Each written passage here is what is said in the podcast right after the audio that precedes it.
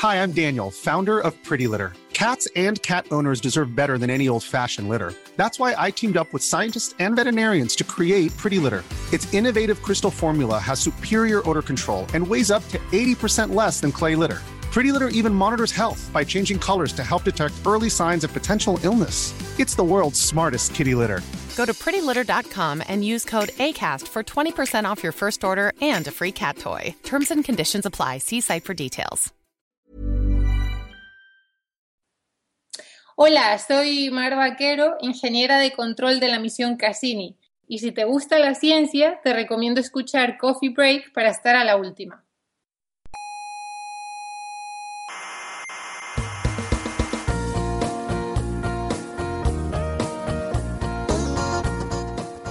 Aquí comienza Coffee Break, la tertulia semanal de la actualidad científica. Transmitiendo desde la sala Omega. Exactamente, sí, señor. Para, y llegamos a todo el, a todo el mundo. Hmm. Around the world.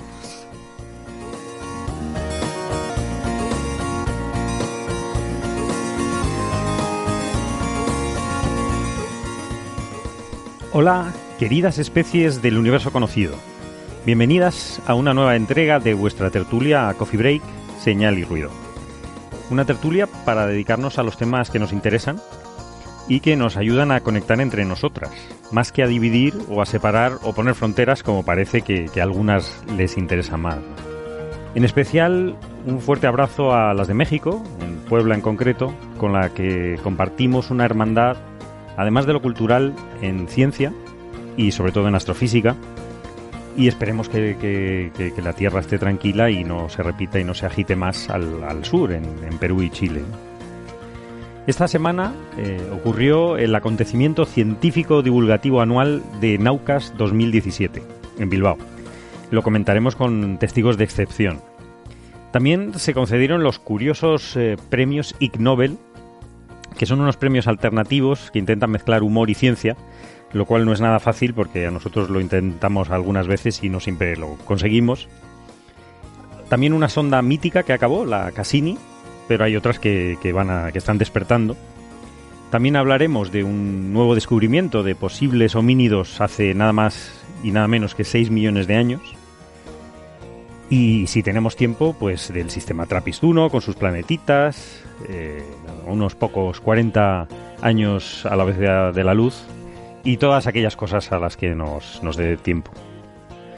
Saben que siempre pueden escucharnos a través de iBox y de iTunes, suscribirse si les gusta el programa y así se les descarga en su dispositivo y recomendarlo para aumentar un poco el grupo de especies curiosas eh, conectadas a través de esta tertulia.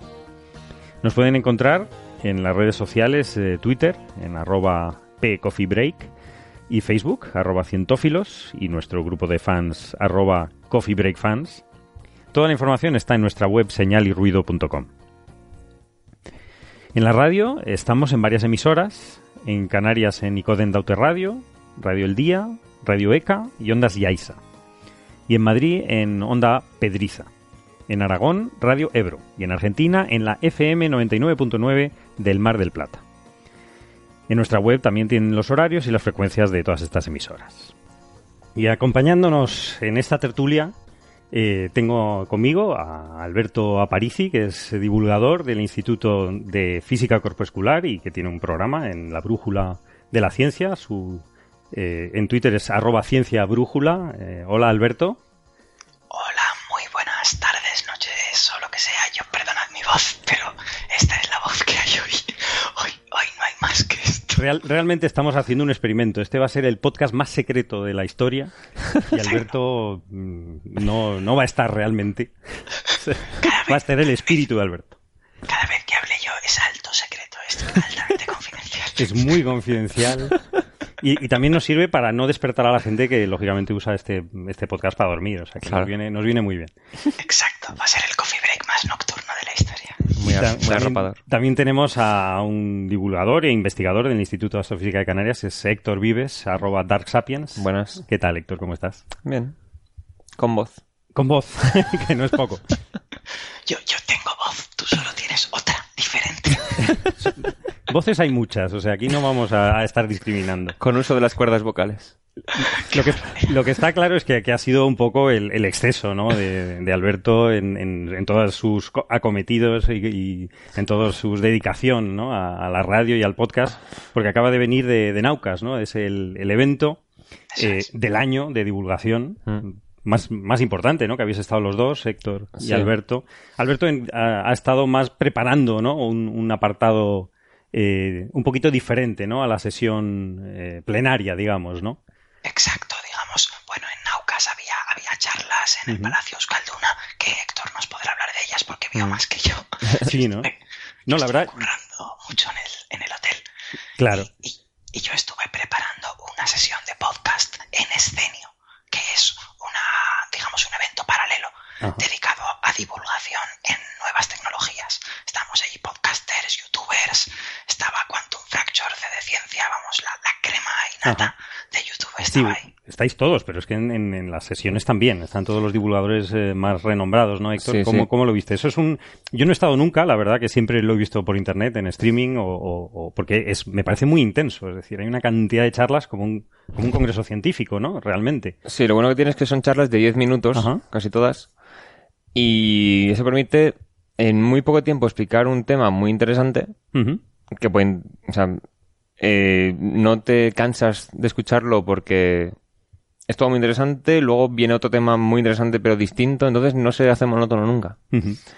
Y además, o sea, aunque hubiera un tema que no te, interes- que no te interesase, es que solo va a ser 10 minutos y luego viene uno que seguramente Claro, sí. Es muy estimulante, ¿no? Yo, Sí, sí. a mí me gusta oírlo cuando estoy en casa, tranquilo, ponerme un par de ellos, Sí, claro. disfrutarlo y... Que además luego se pueden ver Claro, en diferido y son solo 10 minutos cada charla, está muy bien. Sí, sí, tenemos a, a Florinata de, de toda la divulgación y, y a, a los famosos coffee breakers, eh, como Álvaro Bayón, a Varis, a Natalia Ruiz Elmanovich, a Francis Villatoro Francis. y a Ángel López Sánchez, que estaba en... Sí, él nos mandó desde un vídeo. Australia, ¿no? Mandó Nos mandó un vídeo. desde Australia. Está muy bien. Y no sé, ¿queréis destacar algún, alguna charla? ¿Algo Uf. que te pareció... ¿Qué te llamó más la atención? Eh, es que, claro, yo sé de gente que en Twitter intentó hacer, intentó elegir las tres charlas Ajá. que más le interesaron y cuando llevaban 20 dijeron, mira, no puedo. Ajá. Porque todas las charlas fueron muy interesantes. Hubo algunas más espectaculares que otras. Por ejemplo, eh... espera, quiero decir nombres bien. Importante, importante. Claro, creo que era Almudena Iñaki. Ajá. pero los apellidos- Bueno, el caso es que dieron una charla sobre la música, o sea, la ciencia de la música, Ajá. de los instrumentos de viento. Ah, vale. Y es que sacaron hasta un quinteto de viento a Ajá. tocar, ella con tubos y membranas y tal. Ah, pues ese, ese se me ha pasado, por ejemplo. Pues está muy bien. Ese- Esa era media hora, Ajá. pero demostraba todos los principios físicos de los instrumentos, incluso con animaciones de lo que estaba pasando con la turbulencia del aire y todo. Ah, qué chulo. Luego, yo que sé, otras charlas con un piano de cola también tocaron. La de Natalia Ruiz. Ah, es verdad, esa estaba muy bien, sí, sí, sí. A mí, yo- a mí me gustaría, bueno, esto, esto hay que decir que está, está en internet, todos los vídeos se pueden ver en la, la página de la, de la televisión de Euskadi, ¿no? En eitv.eus. Sí, si se estamos- busca en Google, Naucas 2017, Sí. y, y está todo. Que por cierto, o sea, Ujú, la televisión vasca se porta, lleva ya siete años ujú. y el que haya streaming, o sea, que se pueda ver por internet y luego en diferido las charlas es gracias a ellos. Claro, claro, es un lujazo. Que es, es importante. ¿eh? Alberto, sí. Yo, yo quiero recomendar una de las pocas charlas que vi que me pareció fabulosa, que es la de Pablo Rodríguez, Don, Ajá.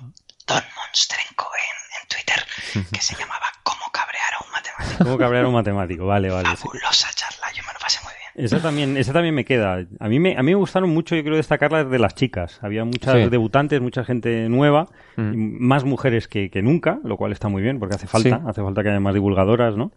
Y hay varias, ¿no? De Marian García, de Boticaria, en, en Ah, sí. Twitter, de, de por qué lo llaman Viagra cuando quieren decir sildenafilo, o sea, de cómo nom- dar nombre Cómo a los medicamentos. Eh, o Inés Laura Dawson, de cómo vuelan los insectos Mm. Que me pareció que combi- combinaba mucho, ¿no? El- lo, lo divertido con lo realmente duro, Sí, ¿no? estuvo Beatriz Sevilla de una charla sí. sobre mujeres Sobre mujeres que podían haberse llevado el Nobel y no se lo llevaron. Muy necesaria y muy, muy divertida, muy bonita, sí, sí. Sí, sí. Y bueno, por supuesto de sexología, cosas que, que están muy bien, y muy bien hechas, ¿no? No sí, temas que no se solían tratar y... Y es necesario también. En Laura Ah. Morán había uno de preliminares, ¿no? Sí. Exacto. Que estaba muy bien. O, o Débora García, que hacía un- un- una descripción de lo que es el arte del graffiti, que a mí me Sí, encanta. Pero pasando por toda la historia de, la, tecnología de los botes. asociada con los propelentes y con todo Y cómo evoluciona el estilo, todo. Sí, sí, sí. No, bueno, hay, hay, hay muchísimas cosas, ¿no? Interesantísimas, ¿no? Y te hacen ver con otros ojos también la ciudad de Bilbao, porque puso ejemplos de Bilbao Ajá. que se veían en la ría. Es verdad. Y de repente dices, ostras, se te cuenta que el artista es que tiene fama mundial y está ahí para que todo el mundo lo vea. Claro, claro. Y luego había también cosas en paralelo, ¿no? Había para niños, creo, ¿no? Eh, Alberto, había... Sí, eso fue el, día, fue, eso fue el domingo, ¿verdad? Exacto, eso fue el, el domingo teníamos Naucas Kids, que eran eventos para niños, Ajá. y teníamos también Escenio, que eran Escenio, todas ¿no? estas cosas de Mm. podcast y de, y de youtubers. Yo claro, como estaba en Escenio todo el día a Naucas Kids, no pude ir, Claro. así que no, no puedo opinar. Claro, claro, claro, claro. Es que no puedes estar en todo, vamos. Es, un- Claro, es una Pero- pasada. pero también si quieren encontrar la gente las cosas que hicimos en Escenio, también están en la página de la televisión de sí, sí, sí. Sí.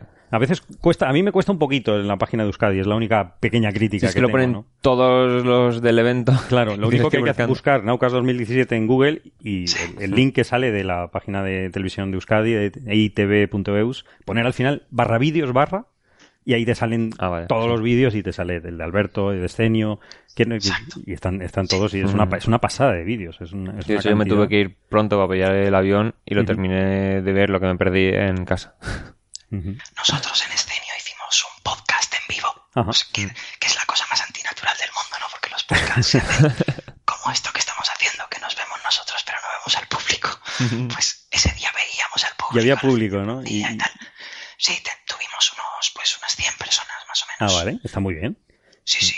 Y tratamos pues ahí de montar un podcast sobre la importancia de la evidencia en ciencia. Ajá, ¿Qué pasa cuando uno se olvida de las evidencias y todas estas Ajá, cosas? Muy bien, muy bien. Sí. ¿Y el público eh, respondía, o sea, hacía preguntas o no, no, no participaba, no? El- lo que pasa es que teníamos un horario súper restringido, Ajá, entonces no, hubo, no hubo tiempo para preguntas, pero yo tengo la sensación de que había mucho público joven que había venido atraído por los youtubers Claro. y que, se, había- que se había encontrado con nosotros ahí contándoles cosas de podcast, así que igual estamos pues reclutando gente Muy para... bien. Así, así es como es.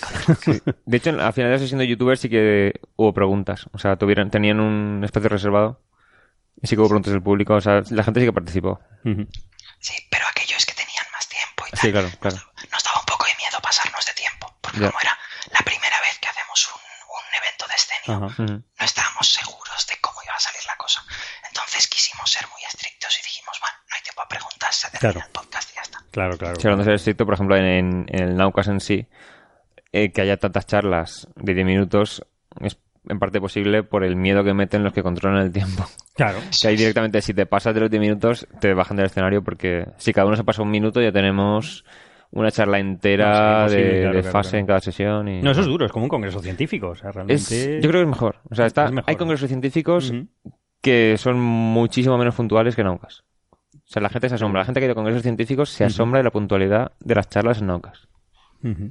No, y muy intenso y muy variado y está muy Sí, bien. sí, y muy bien. interesante. Y ahora, ahora está en Valladolid, ¿no? Va- Van a hacer también Naucas Valladolid. ¿Esto era qué día?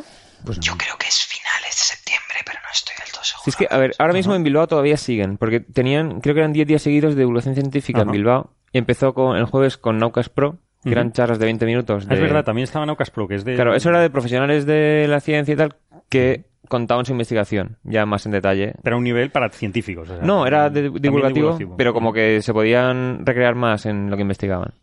Luego, jue- no, viernes y sábado estuvo el Naucas, el evento tal cual, el que es Naucas a secas, Ah, ok. con todas las charlas de 10 minutos y alguna entrevista de 20 minutos o tal. Luego el domingo estaban Naucas Kids y el Escenio. Sí, Y ahora estaban con el Science Plus, creo. tenemos Science Plus del Ajá. miércoles, que bueno que ya se ha terminado. Y ahora todavía tenemos entre jueves y domingo el, a ver si lo pronuncio bien, Jakin Duriek Mundue R. Kodau. Bueno, bueno, como lo has dicho tan bajito, no, nadie. no vamos a. El secreto va a quedar entre nosotros. Todo lo que digo es secreto. Es todo secreto hoy, hoy es, es fantástico. Esto en Naucas en Valladolid es el 30 de septiembre. Está, Sí. está bien en el Teatro Calderón.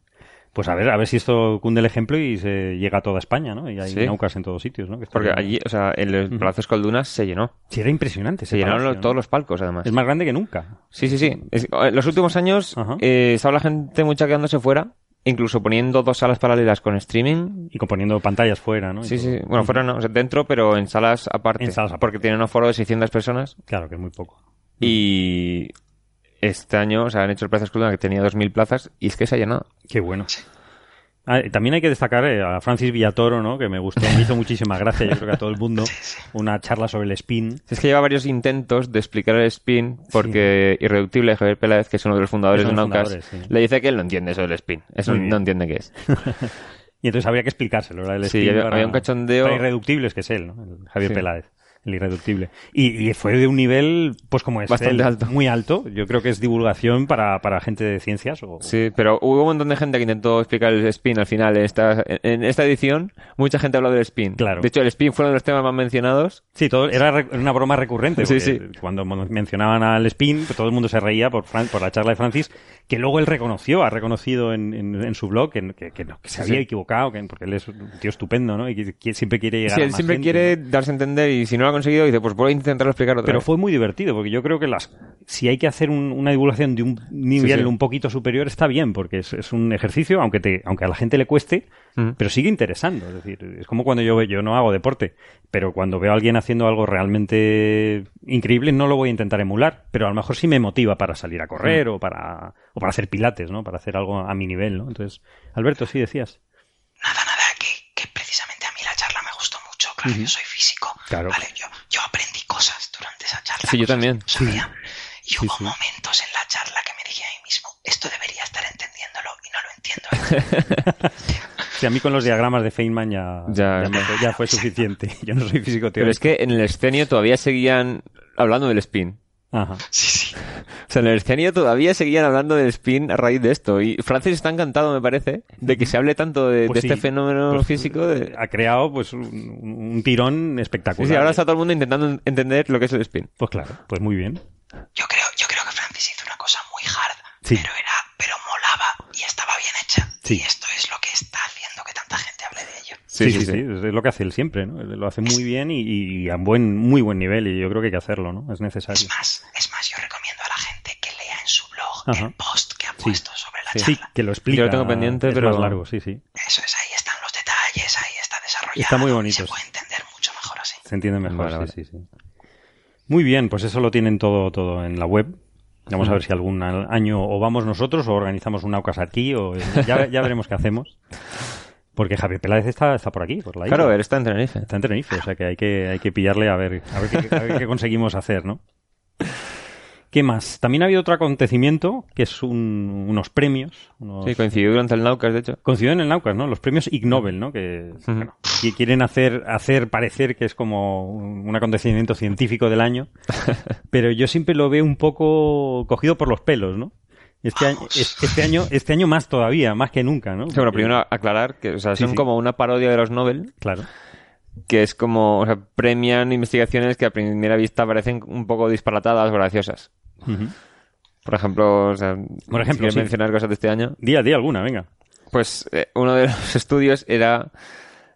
O sea, estaba la broma por internet de que pones un gato en un jarro Ajá. y la forma del gato se adapta al jarro. Y dice, como un líquido se define como Claro. una sustancia que se adapta a su recipiente, ¿son los gatos un fluido? Y se pusieron a medir, de verdad, si las características de cómo se distribuye el gato en el recipiente en el que se le mete eh, se pueden asemejar a las de un fluido o a las de un sólido. O sea, ¿con cuál encaja más? Sí. Lo que pasa es que a mí el, el problema es que eso no es un estudio serio. O sea, está, está hecho un poco pa- pa- para hacer la broma, que está muy bien. Todo el mundo sabe que los gatos en Internet es lo que más se ve. Tú Claro. cuando haces fotos de gatos ya has ganado a todo, al 80%. Ujú. Y entonces aprovechan a meter fotos de gatos que, que vale, que es muy gracioso, pero es un poquito fácil. O sea, es Claro. decir, no es un estudio... Es decir, yo- para mí los, los premios Ig Nobel, si- a lo mejor no los he entendido, ¿eh? A lo mejor soy yo, pero para mí serían estudios extraños porque es, es los análisis de, de- de investigación improbable. Es decir, cosas muy raras de investigar, pero que siguen siendo importantes, ¿no? Y que a lo Sí. mejor te pueden hacer reír o no, o, o sorprender. Pero ya hacer investigaciones para salir en estos premios, pues ya me... Aquí no sabemos si es- ha pasado así. o sea, Pero tiene toda la pinta, ¿no? Es posible. Dime, Alberto. Yo tengo, yo tengo una crítica muy determinada a los Ig Nobel. A, Sí. mí no me, a mí no me gustan demasiado. Ajá. No me han gustado ningún año. Pero Pero en secreto, dilo, en dilo bajito que para que no lo oigan. que si no se enfadan. que si no enfadan mucho. Yo, mi, mi crítica es que es unos premios a un titular de un artículo. O sea, ellos ven el titular, si el titular es gracioso, ¡pam! le dan el premio. Luego ya nos lo leeremos y veremos si el artículo vale la pena. Pero en la ceremonia de los Ig Nobel los explican. O sea, explican. Las, investigaciones. Pero, pero tengo la sensación de que la filosofía de los Ig Nobel, como es dar premios a cosas que suenan graciosas, fomentan que no te leas el artículo lugar de fomentar que sí te lo leas. No Y sé. Eso me, eso me fastidia un poco. A mí sí que me fomenta leerlos, pero claro, no sé cómo de representativo. No, yo por lo menos los títulos, pero ya cuando veo que ya se está haciendo bromas y buscando la broma por la broma, No sé. pues digo, mira, no. Pero luego hay otros, ¿no? Y, y este, por cierto, hubo, ha habido un titular del ABC Ciencia en esta vez que hay que darle un pequeño palito, A ver. Madre mía. que habla- hablando de los Ig Nobel, pues eh, yo creo que es como no contarlo, ¿no? El, el titular en Twitter fue eh, eligen las 10 investigaciones científicas más absurdas del año y gana una española. Ay, es un, no. un ejemplo de cómo, creo, cómo no contar un- algo. No, eso es como decir que la investigación española es muy absurda. Claro. Entonces no, Primero, es, no es eso. No son las investigaciones más absurdas. pues, o sea, No, claro. No deberían serlo. Son las que más hacen gracia viendo el título, es lo que dices. Vale. O, o más improbables, es decir, más Sí. extrañas. Es decir, que nadie dice, pero ¿por qué hay que investigar esto, no? Pero luego en algunas ves las razones y dices, eh, en realidad... Tiene su cosilla, algunas Sí, sí, sí. ¿no? Y en este caso, y dice, y gana una española, como diciendo, ya, ya estamos los españoles haciendo aquí el, Sí, la o sea, gracia, es ¿no? un poco tendencioso. De hecho, en mi opinión, uno de los problemas, o sea, quiero decir, para mí los premios están un poquito mal planteados, Ajá. porque están hechos para reírte de cosas. Pero Ya. es que además les llamas Ig Nobel. Y Ig Nobel en inglés significa innoble. Innoble, sí. Por lo tanto, estás como insultándoles. No sé, es que quiero decir, no, sé, yo, yo creo que esto Sí. está, está como mal parido. Sí, a veces ves la ceremonia y yo la, la veo un poquito con un sentido de humor. Mira que es británico, me encanta el sentido del humor británico, pero son científicos que salen, que se ponen sujetadores en la cabeza, como el año pasado. Porque, no Sí, pero es que se habían inventado una mascarilla. Sí, que, de- ¿cómo un una sujetador- mascarilla No, era, era un sujetador? que servía de filtro en caso de emergencias, de incendio y tal. Entonces, Claro, pero eh, a lo mejor soy yo, ¿no? Pero el- para hacer humor, el concepto que yo tengo es que hay que intentar que parezca serio. Si ya sales haciendo un poco el... Yo No, es que no soy tanto de, de- de esa astracanada de... esto creo que era más, eh, No sé. entras por la gracia y te cuelan ciencia así Ya. como de extranjero. Si ves la ceremonia, claro. Sí, no sé. Pero en este caso, la, la suerte que hemos tenido, si podemos sacar, destacar el español, que era, era en obstetricia, ¿no? Bueno, lo- las categorías se las inventan un poco también, no son, no sí, son para fijas. ajustarlas a lo que han elegido ese año. Que es, es un artículo, es un artículo muy serio sobre la expres- expresión facial de los fetos en respuesta a emisión musical intravaginal. Entonces, eh, simplemente lo estaban, estaban probando eh, cómo reaccionan los fetos de, de una, una serie de 100, 106, 106 eh, embarazos normales, entre 14 y 39 semanas de gestación, y cómo respondían a eh, música, a sonidos, o bien Mm. A través de- del abdomen o a través de la vagina, que es, que es, un, que es un- método normal de hacer eh, ecografías, por otro lado. Es decir, que no, que no, que no pasa nada. Mm. Yo no veo nada raro aquí. O sea, hasta- ni, noble ni nada, sino me parece un estudio muy serio. Sí, que lo único que o sea, sirve un poco para promover lo de, oh, se estimula el feto si le pones música y funciona mejor con este micrófono que he patentado yo Sí, esa era que la si lo pones a través del abdomen. Entonces, también es un poco publicitario. Pero sí puede servir, por ejemplo, para diagnosticar si hay problemas de audición en el feto. No, a la- y, y se ha descubierto que, los fetos reaccionan Sí, sí. a la música a las 16 semanas, ¿no? que, es, que es una cosa que no se sabía, ¿no? Y mejor eh, con la música intravaginal, es decir, Eso es. como- como- Mucho antes, varias semanas antes. varias semanas Claro. antes, ¿no? Que, que es- quiere decir que ya pueden escuchar, pero no pueden escuchar a través de la pared del, del vientre. Del vientre, Mm. Claro, efectivamente, lo cual no, no se ve estudiado y es un, es un avance, ¿no? Con diferentes eh, mecanismos, ¿no? Eh, me parece muy serio, una, una investigación muy seria, y muy diver- divertida puede ser, ¿no? No sé, no sé si es divertido o no, eh, pero me, me alegra que haya ganado algo, algo con un mínimo de, de seriedad, ¿no? Porque había otras cosas que, que, que no sé, ¿por qué crecen las orejas de la gente mayor, no? Yo- No, eso creo que era más comprobar. Comprobar, que pero este las- es, del- es un estudio del efectivamente- 95. Es decir, que este año. ¿Del 95? Sí, este año yo creo que se han quedado sin, sin temas, ¿no? Esto ha sido un poco buscado. Me da a mí la impresión. Es verdad, ¿no? sí, Soy sí. yo. O, o, o, O sea que- o- o cuando apost... Sí, sí, Alberto. A mí, a mí me gustaría destacar otro. Sí, sí, venga. El Ig Nobel en biología a mí me parece una investigación realmente interesante. Vale. Sí, Mm. sí, ese, ta- ese también. Es una investigación sobre un género de insectos, no es una especie, son varias especies Ajá. relacionadas, un género entero, en el cual las hembras tienen algo parecido Ajá. y los machos tienen algo parecido a una vagina. Sí. Ha, habido, ha habido una especie de involución de la... O sea, no, ha habido una reversión de la, de la Sí, sí. evolución en ese sentido. No, es muy interesante. Si quieres digo el título en voz alta para, para todo el mundo. El, el- el, eh, pene femenino, la vagina masculina y su evolución correlada en un insecto de cuevas, ¿no? Que creo que es una cueva en, en Brasil, ¿no? Que se ha, Eso es. se ha estudiado un, de un género de, de insectitos, ¿no? De, Mm. Que no sé qué son. Son neotro, neotro, neotroglia. ¿Qué es esto?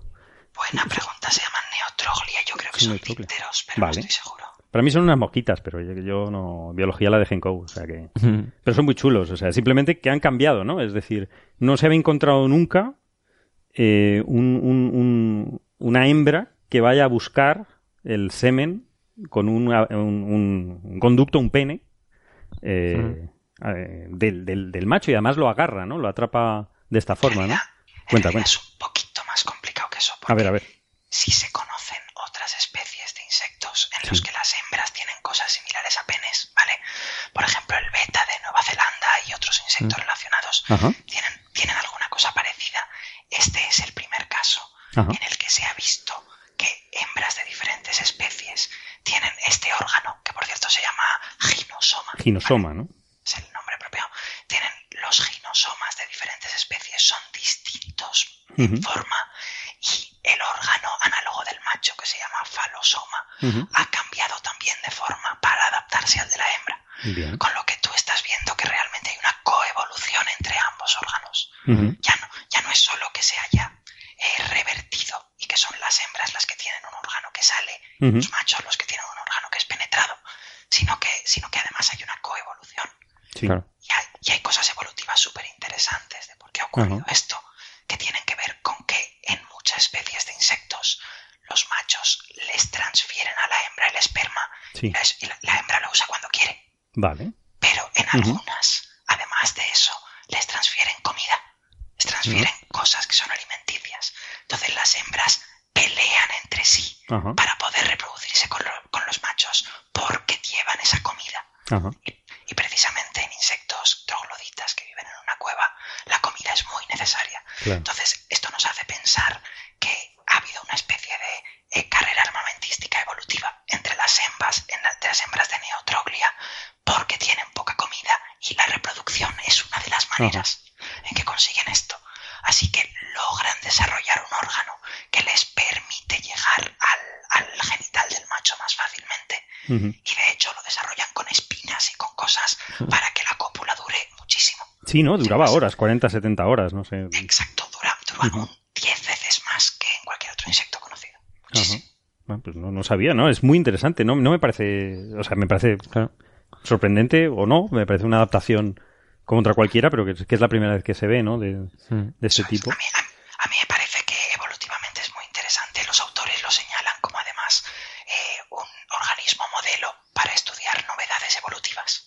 Este, este órgano y esta coevolución es algo que ha creado este género de insectos. Pues podemos estudiar cómo evolucionan estas cosas, no lo podemos estudiar como modelo. Ajá. Claro, claro, claro. No está súper bien. Hombre, a mí me sigue flipando más eh, los, los organismos hermafroditas, ¿no?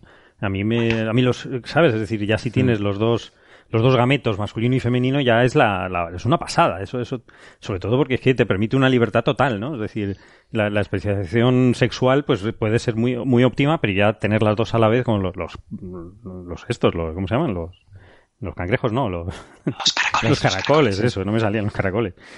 Que me parece, eso me parece más fascinante todavía, ¿no?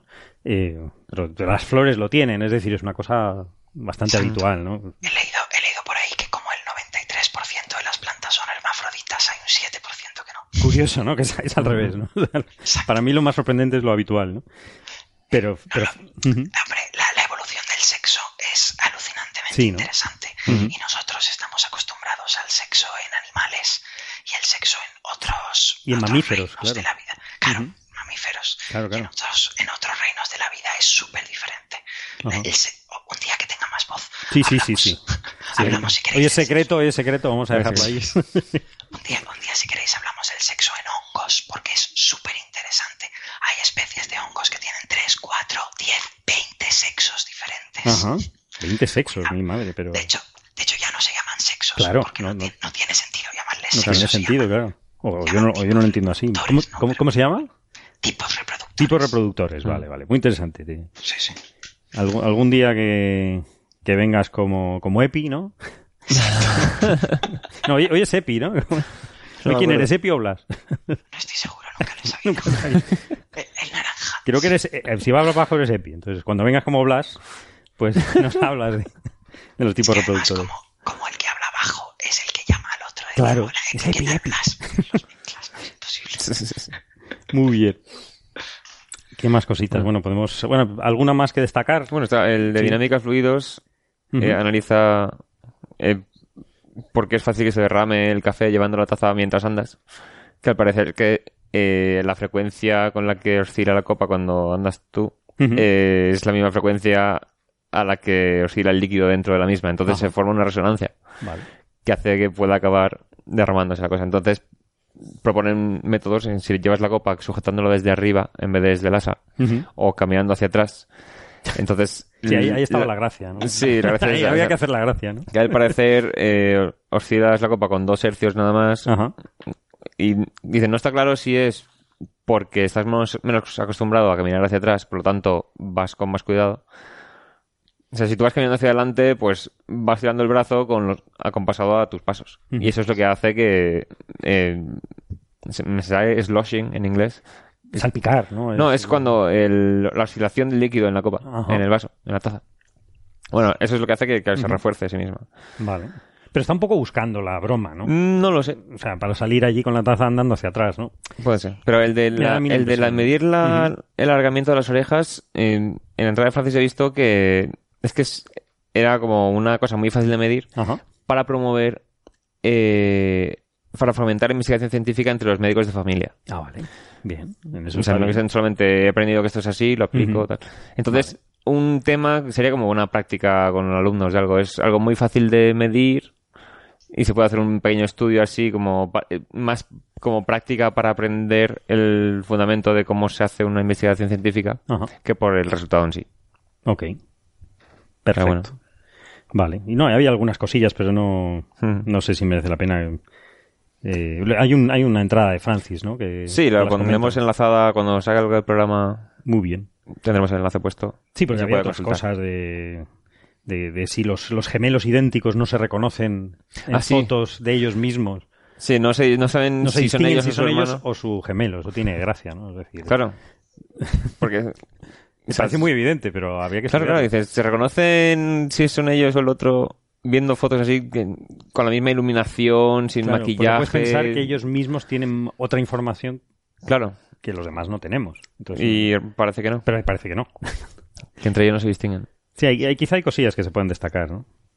A ver, yo creo que hablar de ciencia siempre es interesante. Sí, sí, sí. A sí. mí Sí, lo, sí. Que me, lo que me fastidia es que haya que hablar de ciencia con la excusa de reírte de la gente.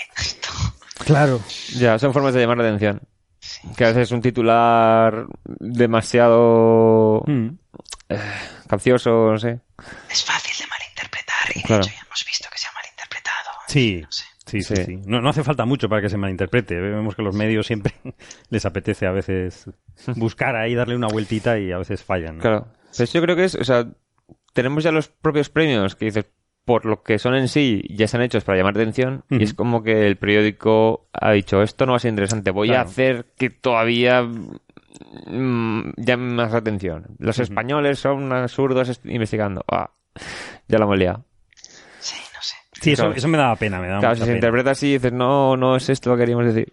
Pero bueno, eh, el ABC Ciencia en, en otros casos eh, acierta. Sí. Es decir, suele ser una fuente bastante fidedigna de, de información. No sé qué tan bueno. se- se- a todos se nos pasa, ¿no? Y de todas formas, es- los titulares no suelen poner los quienes hacen los artículos. Entonces, a veces, Ahí puede haber un, un quien problema. pone el titular es solamente para captar la atención y no Ujú. para reflejar bien el contenido. Vale. Sí, ese es el problema de uno de los problemas del periodismo hoy en día. ¿no? Ujú. Este asunto de que están obsesionados con el titular. Yo siempre les digo que se Sí. tranquilicen y que ofrezcan un material bueno. Ya. el titular, o sea, si ofrece, si un periodista ofrece un material bueno, la gente irá a buscar a ese periodista independientemente del titular. Sí, debería Claro. ser. Claro. Lo- es que lo ponen pensando en que el titular sea el que traiga a la gente, no el que la repetición de contenido de calidad sea la que haga que la gente busque ya a ver qué dicen esta vez. No sé. Sí. Hay de todo, pero efectivamente buscar demasiado el titular puede ser un problema. Sí, puede ser perjudicial. Yo he visto algunos que, uff, uff. Nos pasa siempre, pero, pero luego hay cosas muy buenas, ¿no? Que Sí, claro. también- Eso es. Pues si queréis pasamos de, de tema, seguimos, Mm. eh, porque ha habido, no un titular, ha habido una, una investigación bastante controvertida, ¿no? Creo que tú, Alberto, hablaste, ¿no? En la brújula de la ciencia sobre un- unas huellas, ¿no? De unos eh, homininos, ¿no? Eso es, eso. eso. Homininos, estoy aprendiendo oyendo la brújula de ciencia. homininos, eh, huellas de homininos en el Mioceno tardío, en Creta además, ¿no? ¿Eso, eso, eso qué es exactamente? Va- Vamos a explicar la diferencia Venga. entre homínidos y homininos, ¿vale? Importante. Porque Ujú. eh, últimamente se ha vuelto muy importante. Sí, la sí, sí. palabra homínido Ujú. hace referencia a los humanos y sus antepasados comunes con los chimpancés, Ajá. más los chimpancés y los gorilas. O sea, es el, es el ar- es la rama del árbol evolutivo que incluye a los humanos y también chimpancés y gorilas. Vale. Mientras que la rama que solo incluye a los humanos y quita a los chimpancés, esa es los homininos. Homininos, vale. Entonces, la noticia es que se descubra un hominino. Porque si descubres un homínido, pues puede ser un chimpancé primitivo, digamos. Sí, y se han descubierto unas huellas que son eh, antiquísimas, ¿no? 5,7 millones. Muy antiguas, extremadamente antiguas. Vosotros pensad que. Australopithecus es hace 4 millones de años, más Vale. o menos. Sí, y algo era, ¿no? Sí. Entonces, que tengamos unas huellas que quizás sean Ujú. eh, de 5,7 millones de años es noticia. Y sobre todo hay que remarcar este quizás sean de un hominino. Claro. Porque el problema es que no tienes restos, tienes solo las huellas. Claro. Sí. Ujú. Claro, sin restos directos de afirmar que es un hominino es complicado. Claro, porque son unas huellas que parecen, parecen eh, de humanos. Es decir, que no, no tienen el pulgar separado, ¿no? Como, como Eso es. Y esa es, la- esa es una, una de las grandes diferencias, ¿no? Eso es lo que usa como clave en la investigación, ¿no? Que es clave, ¿no? Que tenemos el... Hay dos, hay dos propiedades que son muy importantes para, para ubicar estas huellas dentro de homininos. La Ajá. primera es esa, que el pulgar está pegado al resto. Vale, Y la segunda es que todos los dedos van hacia adelante. claro. Ok. Vale, son dos cosas que son muy, muy importantes. Y también que los dedos están pegados entre sí. O sea, no, no fusionados, pero sí pegados. Claro. Mm. Que Los tienen más como manos. Que no tiene garras. No tiene garras, claro, porque eh, está- primero que están muy bien conservadas, ¿no? Están en un, en un formato bastante limpio, ¿no? Sí, Y, y es un poco en por cómo, cómo explica dónde se encontraron, ¿no? Porque esto es en, en Creta, ¿no? Lo, lo raro es encontrarlas fuera de África, ¿no? eso Sí, es. exacto. Vale, Claro, eh, En realidad es, es una noticia bomba en ese sentido. claro. Porque uno esperaría, o sea, creo que las huellas más antiguas encontradas en África son de hace 3 millones de años, 2,7 o algo por el estilo. Entonces, esto tira para atrás prácticamente 3 millones de años las huellas de un hominino. Claro. Y que sea fuera de África, cuando se supone que en África es donde se coció toda la evolución humana, es muy curioso. Claro, Ahora bien, claro. también es verdad que aparecen en una época, hace 5,7 millones de años, en la que el Mediterráneo estaba parcialmente desecado. Claro, Mm. Claro. Es decir, que est- estaba unido África a Europa de por ciertas partes, ¿no?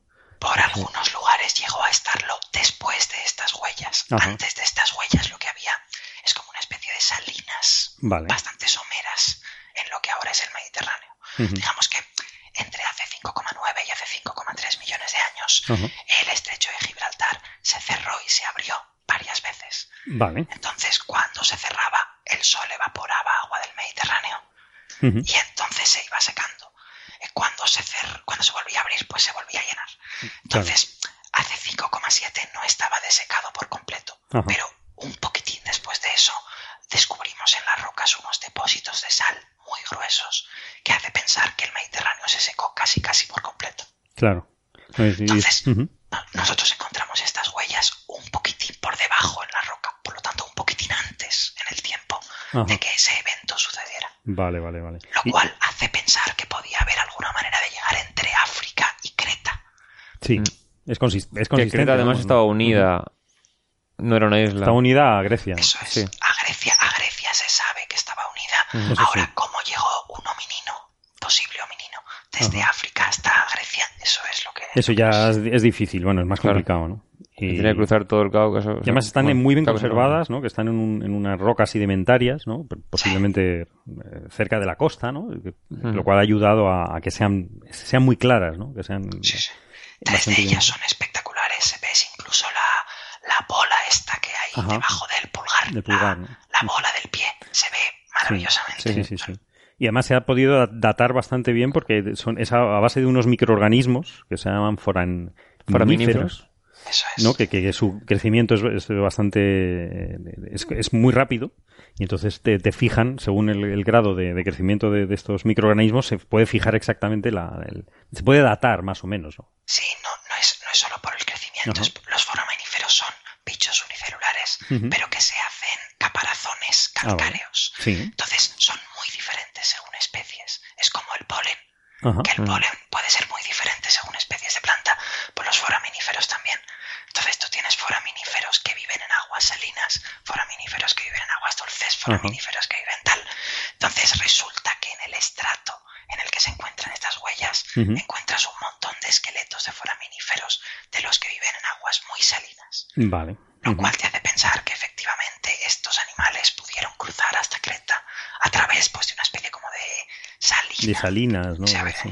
Vale vale vale esto me recuerda a una película esfera no que, que habían encontraron una, una nave extraña en el fondo del mar y que estaba recubierta de coral entonces como Ah. sabían a la velocidad a la que se reproduce el coral que era muy lenta en este caso Ah, eh, era, era muy extraño la datación porque la nave tenía que era de hace miles de años y era una nave del futuro. claro.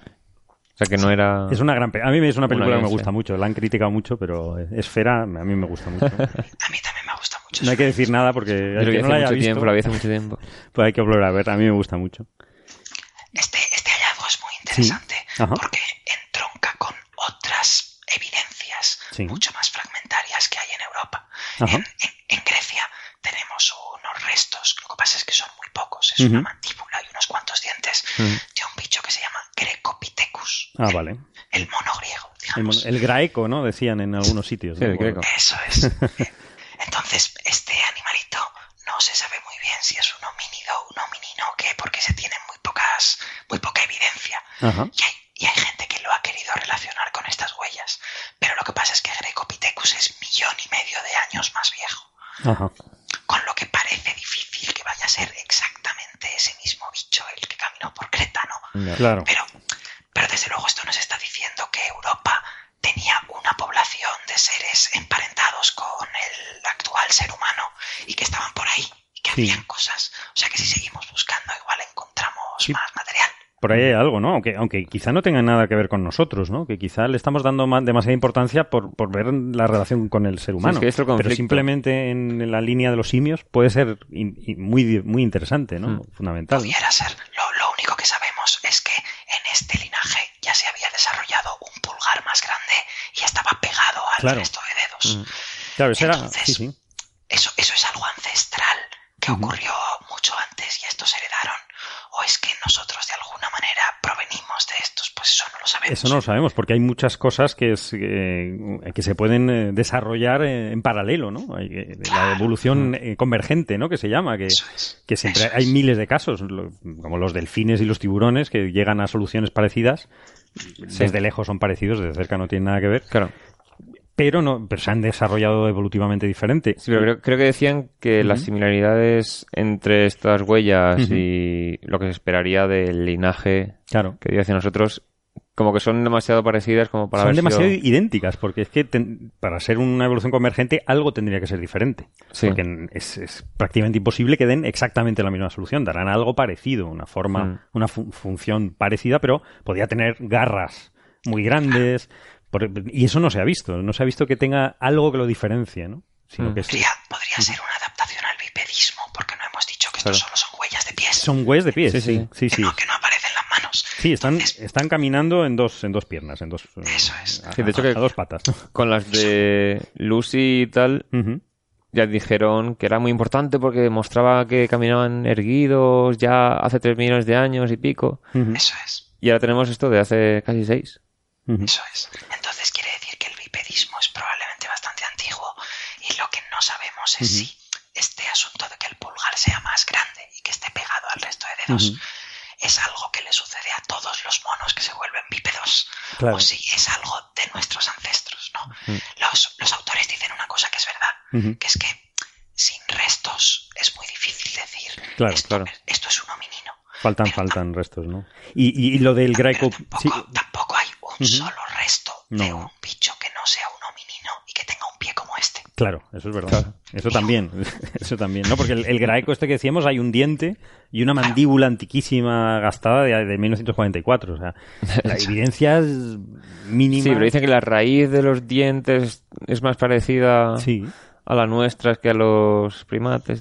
Pero es, Sí, hay es una, muy hay discutible. una ¿no? discusión en un paper de 2017 Ujú. sobre si la raíz de los dientes no está sometida a mucha selección natural y por lo tanto en el momento en que se forma, como sea, se mantiene durante muchos millones de años. Claro. Y, tú lo puedes, y tú lo puedes utilizar como un marcador de familias.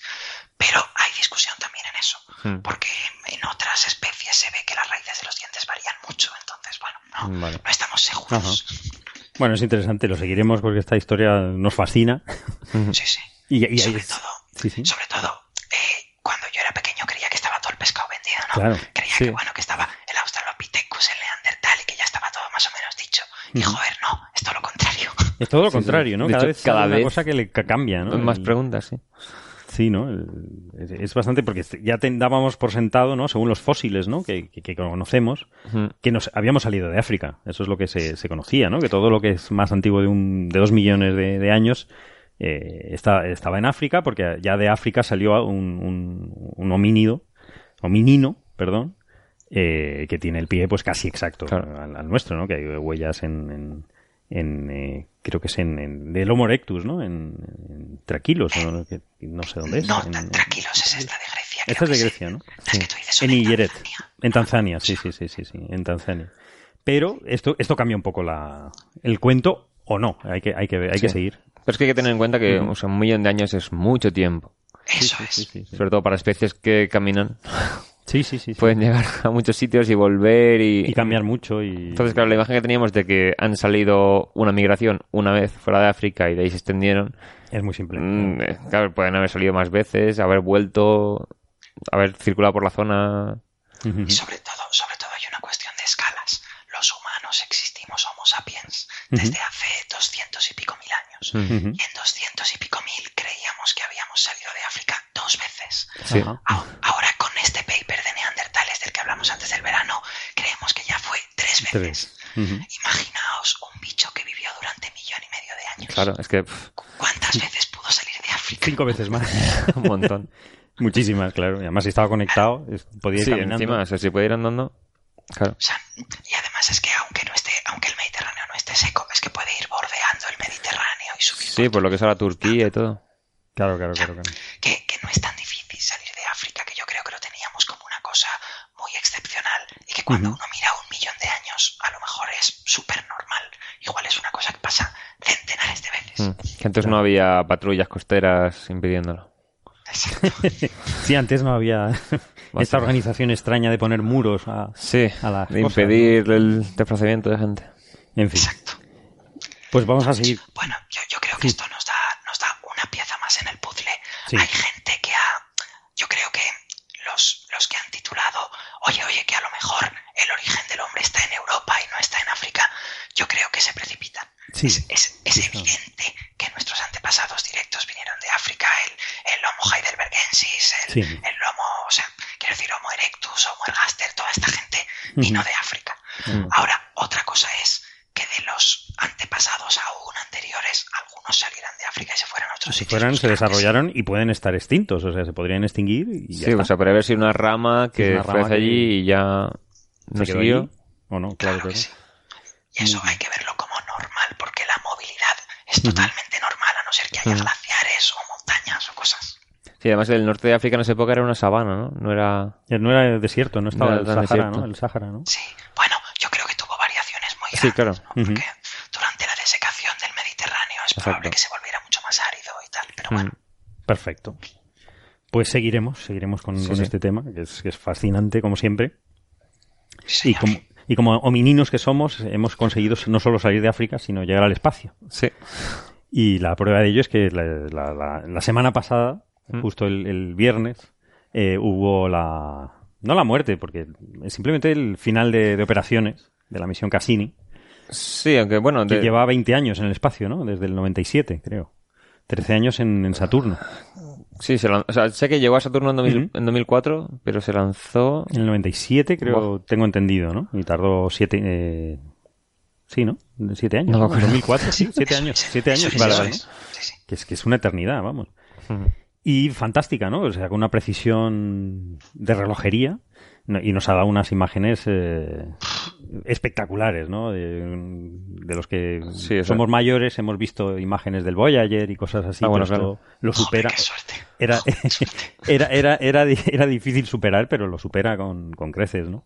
Pero, o sea, decir espectacular es quedarse cortísimo. quedarse corto, es que las imágenes que han llegado de la Cassini Sí, ¿no? son casi las mejores del sistema solar desde hace... Sí, sí, ¿no? Desde, de- desde siempre, ¿no? Sí, sí. Yo- me he bajado el, el, el ebook este, el, el PDF que, que tiene la NASA, que la verdad que lo hace muy bien. Mm. Eh, Ellos tienen unas 450.000 imágenes, casi medio 650 gigas de datos, ¿no? Que, esto- que, es- que las, los tienen a disposición, ¿no? Incluso los datos en bruto. Sí, se pueden bajar de la Y web. te puedes bajar en, en saturn.jpl.nasa.gov, te puedes bajar un PDF que es, que es increíble, ¿no? Porque yo lo había visto en Twitter, lo, lo ves en Sí, la- yo me lo bajé en la web, te bajas el, el PDF y lo pones a pantalla completa y, y a mirar. y una cosa, vamos, espectacular. Además te va explicando, ¿no? La- un poquito, ¿no? Podemos destacar lo que nos, más nos ha gustado, si queréis, o Sí, o sea, hay tanta cosa. hay cosas, ¿no? Yo, si queréis solo, solo os comentaré Sí. por no gastar muchísimo. No, claro, claro, claro. Tú haz- gestos y te los vamos interpretando. Hacemos la radio por gestos. ¿eh? El mimo en, la, en el podcast de los mimos. Eso sí que no se ha hecho, ¿ves? Esto sí sería esto ya sería la leche. A ver, a ver, ¿qué nos dices? Yo, yo os comentaré que una de las razones por las que me perdí charlas de Naucas Ajá. es porque quise ir al hotel a Uh. ver el streaming desaparecía la señal. Ah, vale. Ay, acaba. Menos mal que lo has dicho bajito. Sí, claro. Al- Era ver una pantalla en la que había un pico y el pico hacía pap y desaparecía. Claro, porque Sí, yo lo que hice fue acostarme tarde y ver los vídeos que habían puesto en Twitter de eso. de eso, ¿no? Yo después estuve mirando, me acosté, bueno, dormí muy poco durante Naucas. Ajá. Porque estaban las charlas durante el Si día y nos luego... das detalles y no, no. no, Pero porque sí. lo, lo que hay que decir es que la, la, la sonda Cassini la, la hicieron eh, no estrellarse, sino formar parte de, de- de de Saturno, Saturno, sí. Eso es. por protección planetaria. Decir, Exactamente. para proteger la posible vida extraterrestre y no contaminarla.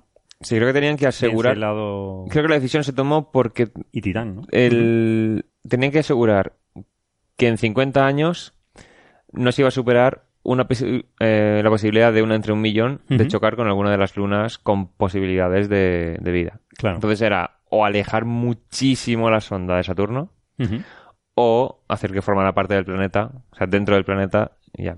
Y esto les vino bien porque de Saturno eh, también hay dudas sobre la composición interna Claro. que se puede estudiar haciendo pases muy cercanos, que es lo que está haciendo la misión Juno ahora en Júpiter. También hay que ver cosas de la composición de su atmósfera, porque Encélado, que es una luna que se descubrió con la misión Cassini, que Sí, sí. tiene géiseres de hielo de agua. Así es. esos géiseres van formando un anillo enorme y además parte de ese agua es que cae a la atmósfera de Saturno. Sí. Pero eh, Saturno debería tener también agua de por sí. Entonces quieren ver qué parte llega de Encélado, qué parte viene del interior, porque hay modelos de formación de planetas que según un resultado u otro pues se pueden constreñir. Claro, claro, claro. No, no, es apasionante lo de Encélado, ¿no? Los geysers que se habían visto con el Hubble, pero uh, esta vez se vio la superficie exactamente en todo detalle lo, eh, y, y- y, pues una potencia que además que hay actividad geológica dentro, con lo cual si hay Claro. energía y hay agua... Claro, es que además sí, sí. el hecho de tener a Cassini allí in situ le permitió pasar por donde sale toda ese agua Claro. y encontrar que había hidrógeno molecular en ese Ajá, agua. es ¿no? verdad, es verdad. Y ese, y ese hidrógeno molecular se interpretó como una evidencia de que podría haber actividad hidrotermal en el fondo de sus Sí, exacto. océanos. Ujú. O sea Efectivamente. que, vamos, eso es algo que es muy difícil de hacer si no llevas allí una sonda, ¿no? Si no la tienes en Claro. el lugar. Claro, claro. Otra, otra, otra, esto fue uno de los grandes descubrimientos, ¿no? Otro fue Titán, ¿no? Que es, eh, Sí. que es una luna enorme, ¿no? Más grande que Mercurio. Sí. y que incluso se mandó una, la, la ESA mandó una, la sonda Hu- Huygens, ¿no? Se llegar lleva a la acoplada a Cassini y se lanzó y aterrizó. Y fenomenal, y pudieron, bueno, aparte que pudieron saber, saber la superficie, ¿no? De, Hmm. de- de Titán, que tiene unos, unos lagos, unos mares, ¿no? Sí, sí. De- que ya, ya que por, tiene metano, ¿no? De por eh, ref- estudios con radar, Sí. se, ref- se mandaron señales de radar antes de la Cassini, eh, se sabía que creo que coincidía con que o, o sea, estaba la duda entre si era prácticamente todo océano con algunas islas Ajá. o prácticamente todo superficie seca digamos con, algunos un lagos poquito lago, ¿no? Y claro las imágenes claro, la, la atmósfera de Titán tiene un montón de mm, no es bruma es, Es eh, como- smog Sí, exacto. Es smog, Sí. que son materiales orgánicos. la contaminación que hay encima de una ciudad por ejemplo Madrid cuando les llega esto que tienen que activar el protocolo de seguridad y tal sí. por la atmósfera de Titán tiene un montón de compuestos así. Vas prácticamente, porque claro, tienes metano, y etano en, la atmósfera que se va evaporando, le da la luz ultravioleta cuando suben en la atmósfera, eh, se combinan con otros compuestos. Entonces, hay moléculas orgánicas, creo que hay algunas que se han detectado con más de 100 átomos de carbono. O sea, se van uniendo entre sí las claro. moléculas y tienen una química orgánica muy compleja. Entonces, claro, no se ve la superficie con luz visible. Pero si pones un filtro, creo que era infrarrojo, que era justo donde el metano sí que deja pasar la luz, se ven zonas oscuras y zonas claras. Lo que hay que llevar cuidado porque muchas de las zonas oscuras en la zona del Ecuador son dunas Ah. de compuestos orgánicos. Ajá. De hecho, allí la, la roca es hielo de agua, que es muy sólido por el frío que hay. Y los lagos y las dunas y tal son de compuestos orgánicos, metano, etano. Y llueve metano. Es extrañísimo eso. eh. Sí, sí, sí, sí. Podríamos estar sin traje, simplemente con una mascarilla, ¿no? La, la- Sí, la Eh, habrá que la tener en cuenta la toxicidad de todo toxicidad aquello, completa, pero vamos. pero la atmósfera es muy... Ujú. Yo siempre, yo siempre pienso que a ver si se nos iba a derretir el suelo bajo nuestros pies. Es posible, es posible. Nosotros estamos a 36 grados, estamos, eh, no sé, 140, 180 grados por encima de eso, ¿no? Sí, la verdad. Pero eh, Titán es la única luna del sistema solar con una atmósfera densa, de, nitrógeno principalmente, Y con- como la de la Tierra. Y con líquido en la superficie. Y con líquido en la superficie, exactamente, que es lo que permite la atmósfera, de Claro. hecho. Es mi luna favorita del sistema solar. Ah, Sí, pero es que a- además, eh, claro, la superficie con la sonda Cassini Ujú. se estudiaba mediante pasos cercanos y mandaba pulsos de radar que se reflejaban en la superficie y podías ver la topografía. Y haciendo, o sea, en varios de los pases se vio que la superficie no coincidía exactamente en el mismo sitio que estaba en el paso anterior. Y dices, uy, ¿qué pasa aquí? Resulta que es que parece que tiene debajo de la corteza de hielo un océano, un océano global, como la luna Europa de Júpiter, de hielo de agua. No, perdón, de, de agua sin congelar. Agua líquida. Agua líquida. Entonces tienes en la superficie los lagos de metano y etano. Debajo un océano de agua. y claro, ah, hu- hubo una científica que estudia mucho Titán. No es parte de la misión Cassini, pero se ha especializado en Titán desde hace muchos años. Dice, es que creo que no, no sé si fue ella u otra, pero dice, creo que no eh, cala realmente en la gente que hemos puesto la Cassini dentro de Saturno porque es que puede haber vida de verdad en una de esas lunas de Saturno. Sí, sí, sí, claro. O sea, que, que nos lo tomamos en serio. O sea, no es que sea una posibilidad muy... No, no. Casi no, es, imposible. Quizás es una vida que no sabemos cómo se puede desarrollar. Claro que es una posibilidad No- real no, de que no nos explicaría qué tipo de vida es. Sería eh, extrañísima, pero hay Sí. una posibilidad. Claro, se han descubierto compuestos orgánicos que ya se habían postulado eh, que, que disueltos en metano y etano sí que podrían formar eh, membranas celulares. O sea, ya estaba postulado, en plan, esta molécula sí que podría, Podría sería bipolar y tal, podría dar lugar a membranas igual que los aceites y grasas en, en agua Claro. disuelta forman de por sí. Tal. Entonces, Celulitas, ¿no? Pequeñas. sí, forman como glóbulos pequeñitos. Entonces, en la atmósfera de Saturno de, de Titán se acabó descubriendo esa molécula. Y de repente, ups, sí que existe. Y esa molécula espontáneamente puede formar membranas, eh, que puede ser totalmente inorgánica. Claro, bueno, pues, inorgánicas no- no, porque son no. de carbono, pero que puede no ser vida. A ver, la, la gran duda es si puede haber catálisis Ajá, a esas claro. temperaturas. Exactamente. bajas. Claro. Es decir, para que haya vida te hace falta que haya una cierta actividad química. Claro. Esas temperaturas son tan bajas. Exacto. Pero bueno, actividad química hay porque se forman brumas en la atmósfera de Sí, sí, sí, sí. Ujú. Otra cosa es si será la adecuada o será una inadecuada. Claro, claro, claro. Claro, no lo sabemos. Bien, bien. Y sobre todo hay otra cosa, que es que es muy difícil asegurar si en una sonda que tú has mandado a Titán queda alguna bacteria viva o no. Sí, claro. sí, Es- claro, lleva, esa claro. sonda lleva 20 años dando vueltas por ahí, podrías decir, "Pe, estará todo muerto. No, Pero realmente no estamos seguros. No es fácil. Claro, sobre todo porque no se ha esterilizado. Claro. No, y que hay organismos que aguantan eh, el espacio exterior De y hecho, hay- radiación ultravioleta. Hay extremófilos, que es como se llaman a los que sobreviven en ambientes extremos. Se han descubierto en cámaras limpias de donde esterilizan las naves espaciales. Porque, claro, ahí todo lo que te ocultaría la señal de esta forma de vida no descubierta, ahí sí que lo has eliminado. En las cámaras limpias, claro, son de los sitios casi los más estériles de la. Tierra. Y una vez esterilizado lo que ya conoces, a lo mejor te queda algo que resiste incluso a eso. No, está, es- Entonces- es una cosa muy seria. que- Sí, sí. que- Entonces, hay, hay una oficina de protección planetaria que salió hace poco, que había una posición libre y los medios diciendo, ¡oh! La oficina de protección planetaria, qué trabajo, gracia, ¿no? qué trabajo más guay. y la gente tenía que explicar que no, o sea, no es para proteger nuestro planeta. La oficina de protección planetaria es para proteger otros planetas de vida terrestre. Claro, claro, claro. Sí, sí, porque tenemos vida terrestre capaz de sobrevivir allí si encuentran una fuente de alimentos suficiente. nos complicaría mucho la investigación, encontrarnos bacterias terrestres. en Claro, sí, otros el problema es ese. El problema sitios. es, no es, no hay que esparcir vida, ningún- o sea, eso sería un tema más ético, pero si quieres descubrir... No ético, pero científico para Sí, eh, eh, eliminar no, pero- el error, ¿no? Sí, pero me refiero que mucha gente piensa que es solamente el dilema ético de si Sí, de- mandar vida terrestre a otros sitios o no. Sí, sí, es ético, ¿no? Pero el problema realmente es si llegamos a descubrir vida en estos lugares, Si la habíamos puesto tenemos que asegurarnos de que no sea algo que hayamos mandado nosotros. Porque Ujú. entonces se puedes hacer que incluso si descubres algo de verdad, nunca estés seguro, Nunca estés seguro si es tuyo. de si ha sido Lo traído antes. Claro. claro. Entonces Claro. te puede fastidiar el experimento, uno de los experimentos más importantes de la historia de la ciencia. Que, que va a ser dentro de poco, yo espero, espero que lo veamos. Es que una de, las, una de las preguntas a las que nos gustaría responder si encontramos vida fuera de la Tierra es. ¿está emparentada con la nuestra? Claro. Es decir, Claro. ¿vivimos todos del mismo sitio o se originó de manera independiente? Entonces, claro, si tú ya has mandado una bacteria allí que está emparentada con las de aquí, Pues vas a tener una respuesta equivocada. esa Claro, nunca vas a saber si es una que has descubierto que a lo mejor no es como las de la Tierra, pero... O sea, a lo mejor no es como las que conoces, pero es como las que has descubierto en las salas estériles. Ujú.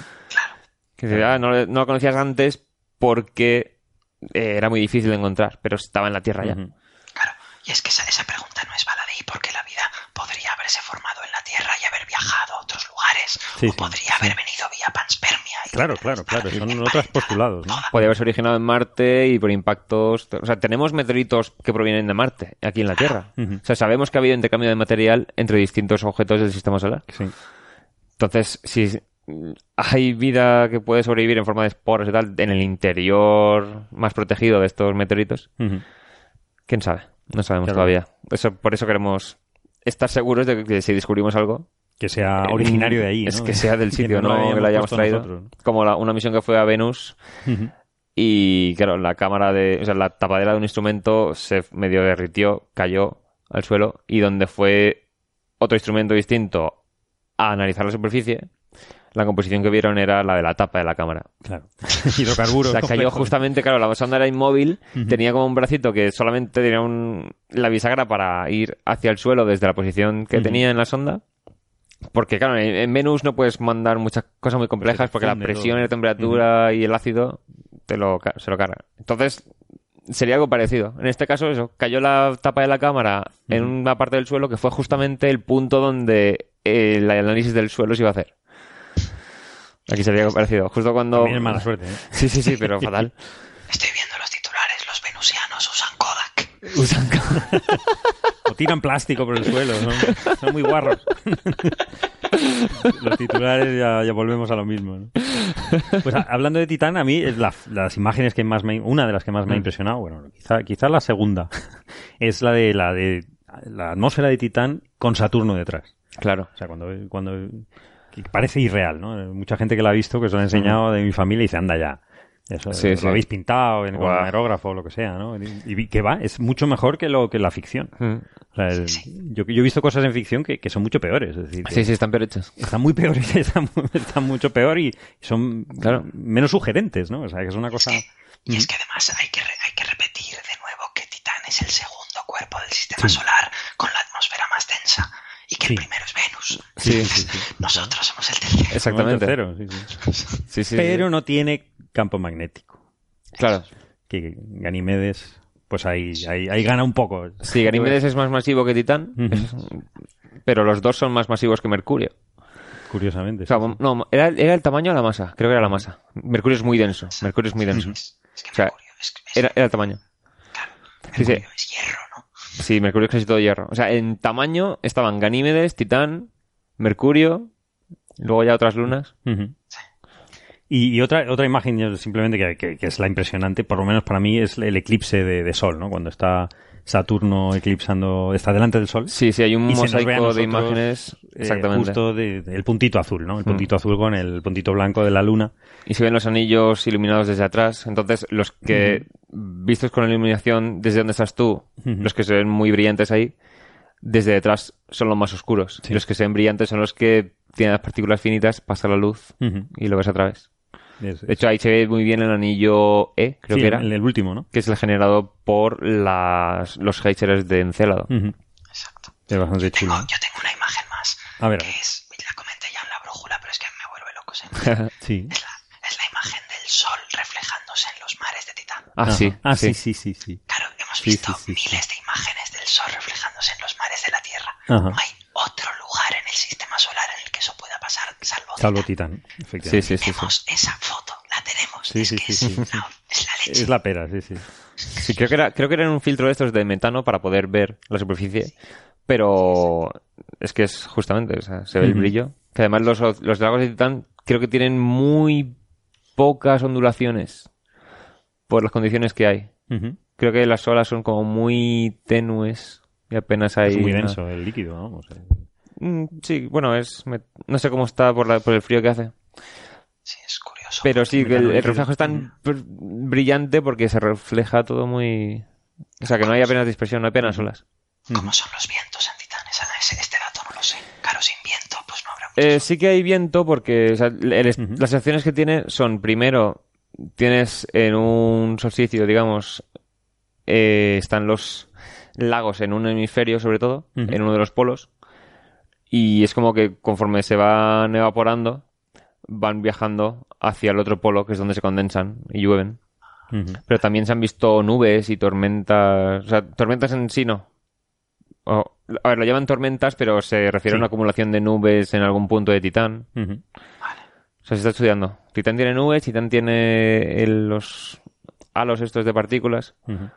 Llueve, nieva. Está muy, está chula, sí, está, la verdad que Sí, está muy sí, sí, bien. sí. ¿eh? Bueno, no olvidemos también los anillos en sí de Saturno, porque ahora que está... Bueno, los anillos son un flipe. Yo es que a Sí, veces sí. las veo las imágenes y no acabo de entenderlas. O sea, las veo como arte abstracto. Es sí, decir, me, me Son un montón de me líneas, dejo que me, millones que- y que- millones de líneas.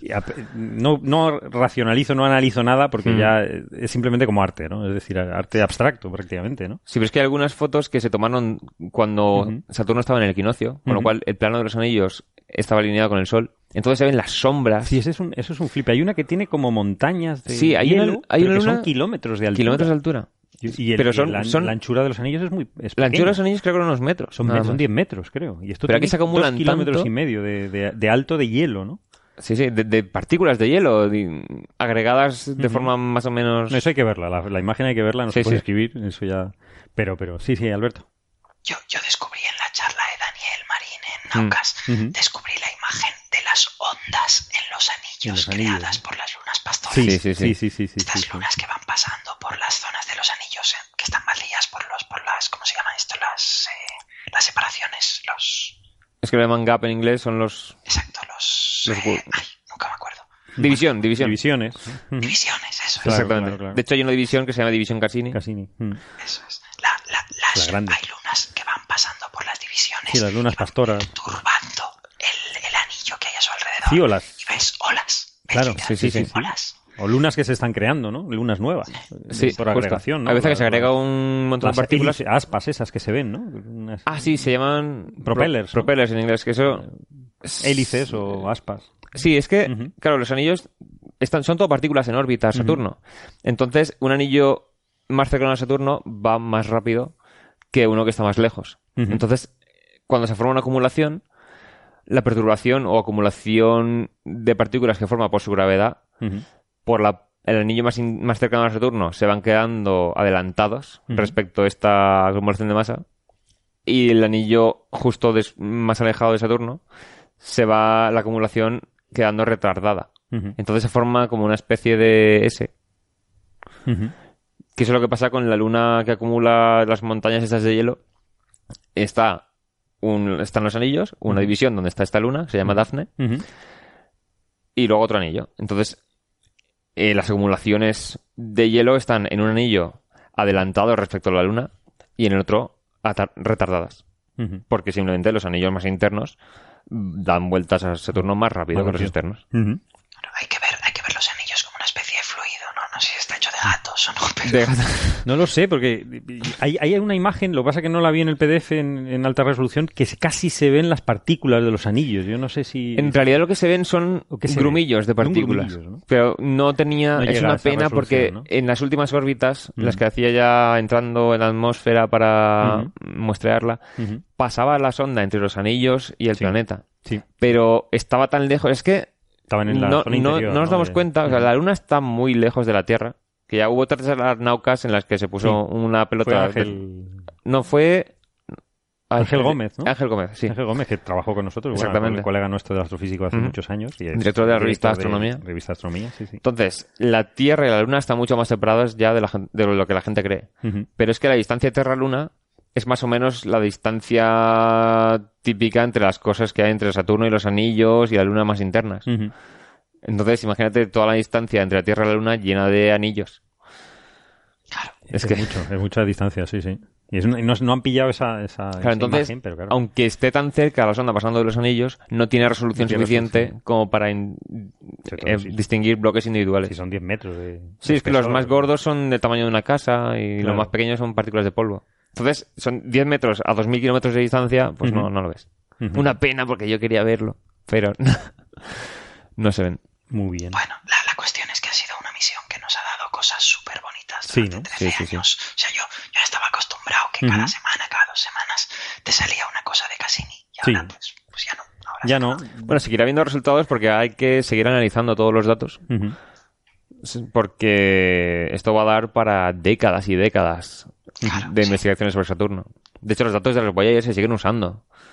Y de las Pioneer. Sí, sí, sí. no. Ya- ya dicen que los, eh, se obtuvieron ya los datos, los últimos datos los están analizando porque es importante ver la, composición sí. de la propia atmósfera. Y ¿no? estaban los científicos planetarios eh, diciendo que no cuadraban las cosas con los modelos. Ajá. O sea, estaban súper entusiasmados porque esto no encaja con lo que pensábamos. ¡Guau! Eso mola. Es Eso lo que mola. mola, es lo que mola, ¿no? Sí, sí. Lo, lo curioso es la precisión que tuvieron, ¿no? Porque le- tenían los planes de entrada, porque por cierto, Mar Vaquero, la, la ingeniera Ah, sí, claro. de- aeroespacial que, que, que la entrevistamos en el episodio 110 de Coffee Break, estaba, hay una foto fantástica en ella observando la, la Cassini, ¿no? Como la, la, la pilotó hacia, hacia integrarse, ¿no? Con Saturno. Que habían calculado que era las 5.08 de, de, de tiempo de, de ellos en eran las 2 de la, de la, del mediodía de, aquí en España, en, en Península, en Península. Habían calculado las 5.08 y fueron a las 4.55. O sea, que se equivocaron en muy poquito por la densidad, diferencia de No, densidad creo, creo que en la duró atmósfera, 40 segundos más de lo que calcularon. Que es nada. O sea, es un- 40 segundos. Estaban a la distancia todos que está. diciendo, "Oh, es que claro, la- las últimas, los últimos, mm, el último minuto de la sonda, creo que era entre que entraba la atmósfera y se desintegraba, pasaba un minuto solamente. Estaba ya, yo no iba, ya había tomado todas las fotos que iba a tomar y estaba apuntando la antena a la Tierra constantemente, mandando todos los datos en, conforme los iba tomando. Y los propulsores que mantienen la posición de la sonda, tratando de mantenerla apuntada a la Tierra a pesar de la fricción atmosférica. Vale. Pero bueno, Sí, Pero me- además- a mí me llamó la atención que cuando se perdió la señal de Cassini, Ujú. se esperaron 45 segundos, que se supone que es el tiempo que tarda en destruirse la sonda una vez se ha perdido la señal. sí. Ujú. Es que adem- Pues, y después de esos 45 segundos, cuando dijeron, bueno, parece que hemos perdido la señal tal y cual, Sí, es que además desapareció en unas bandas antes Ujú. que en otras, porque hay una que era más direccional. Entonces llega un momento que la señal más que apunta más hacia la Tierra, más fino el apunte, claro, la sonda ya se desvió, pero otra que no apunta, o sea, era una misión más omnidireccional, digamos, ligeramente más. Esa se todavía duró unos segundos más en la recepción. Ok. Y, y bueno, simplemente decir que, que eso, que, que el viernes eh, acabó la, la, la, la, odisea de Cassini, que llevamos toda la vida con ella, ¿no? Sí. Eh, dándonos sorpresas, ¿no? Pues siempre ha sido cosas nuevas, ¿no? Pero que bueno, que no pasa nada, que hay otras, ¿no? Eh, Sí. Mar Vaquero decía que, que iba, ella estaba involucrada en, en, en la siguiente, en Juice, que, que estudiará Ganimedes, exactamente, ¿no? Que es otra luna, ¿no? Fantástica, que tiene campo magnético, ¿no? Y, y que parece que tiene agua también, ¿no? Y otras sondas, la Clipper, ¿no? Que, que, que irá a la luna de Europa, ¿no? Sí, Juice era Jupiter... eh, Jupiter Icy Moons Explorer Hicimos así. Explorer, Sí, sí. vale. Suena. Algo así, ¿no? O sea, que, que, que, en fin, que la- la- el trabajo no, no acaba y que seguimos con, con misiones. Y hablando de misiones, hay otra, ¿no? La New Horizons, ¿no? Sí, se, que acaba, sigue se acaba de despertar. Tras Que- pasar por Plutón, sigue su camino. Que es la de que, que, que estuvo observando Plutón con esas fotos impresionantes que Sí, no sí, habíamos sí. visto la superficie, ¿no? Y que, que estuvo cinco meses en, en ahorro energético y tiene- ha llegado al, al mitad del camino, ¿no? Al siguiente objetivo en el cinturón de Kuiper, ¿no? Al... Sí, es un objeto que han los- visto además que podría ser doble. Ajá. Que de Que hecho, es en el de- ¿no? El eh, MU-69 este, ¿no? Exactamente. 2014, ¿no? Que, que se ha visto desde la Tierra y se ha comprobado que pueden ser dos, ¿no? Sí, es que en el cinturón de Kuiper las velocidades entre cuerpos son muy lentas, porque está muy lejos del Sol todo. Entonces se ha visto que muchísimos de los descubiertos tienen lunas, o son objetos dobles, cosas así. Entonces parece que es bastante común. O sea, los encuentros entre objetos no son tan violentos, Claro. sino que son más... mm, pueden acabar capturados en la gravedad del otro. Qué curioso, mi intuición me habría dicho lo contrario, ¿no? Porque como están muy lejos, esperaría que la densidad fuera baja y que no hubiera muchos encuentros. Pero Sí, pero es, claro, eso es ahora. Entonces, no sabemos, o sea, no tengo claro... Cómo ha evolucionado el tiempo. Exactamente. en La formación de... Mm, Claro, no, y además, aunque la densidad sea baja, si los encuentros tienden a formar estas parejas, pues bueno, han tenido miles de millones de años. Claro, exactamente, exactamente.